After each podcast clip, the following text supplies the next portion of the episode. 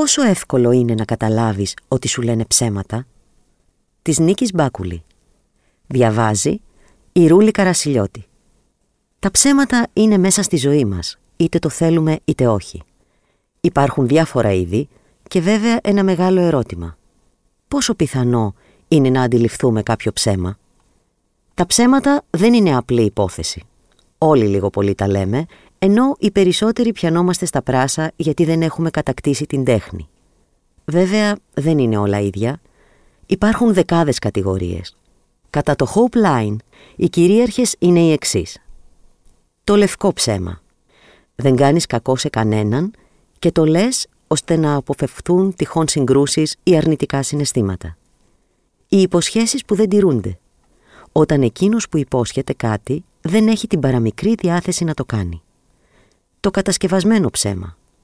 Μιλάς για κάτι που δεν είσαι βέβαιος πως είναι αλήθεια και διαδίδεις φήμες. Το τολμηρό ψέμα. Λες κάτι που όλοι ξέρουν πως είναι αναλυθές, ενδεχομένως για καλό σκοπό. Για παράδειγμα, λες πως ένα φαγητό είναι μια χαρά, ενώ δεν τρώγεται. Το υπερβολικό ψέμα. Ενισχύεις μια αλήθεια προσθέτοντας αναλυθή στοιχεία, ώστε να εντυπωσιάσεις τους άλλους. Η εξαπάτηση. Όταν παραπλανείς κρύβοντας γεγονότα ή δημιουργώντας μια ψευδή εντύπωση προς όφελό σου. Η λογοκλοπή. Όταν οικειοποιείσαι το έργο του άλλου. Το καταναγκαστικό ψέμα έχει στη βάση του χαμηλή αυτοεκτίμηση και ανάγκη για προσοχή.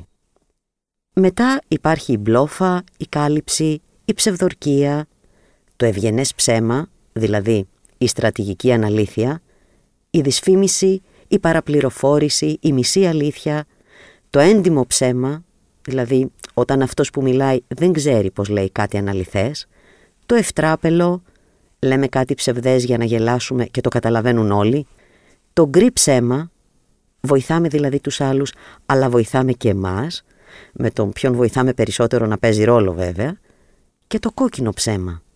Το λέμε από πείσμα ή για εκδίκηση.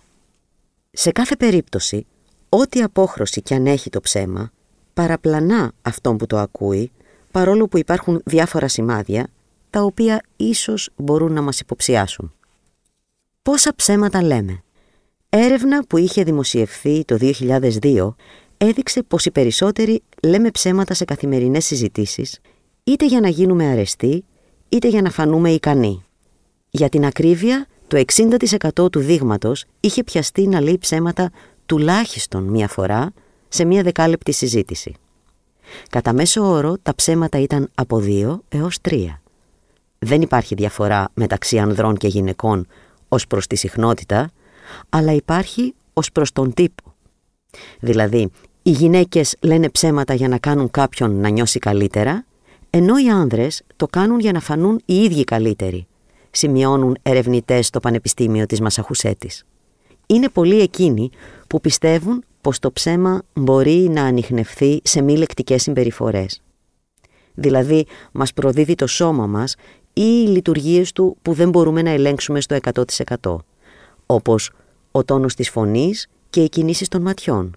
Αυτό είναι κάτι που ισχύει γενικά, αλλά υπάρχουν και επαγγελματίες του είδους που δεν πιάνονται. Σύμφωνα με μελέτη, μπορούμε να εντοπίσουμε ως το 54% των ψεμάτων που ακούμε. Ποσοστό που δεν είναι πολύ μεγαλύτερο από την ικανότητά μας να μαντέψουμε αν ένα κέρμα που πετάμε θα έρθει κορώνα ή γράμματα.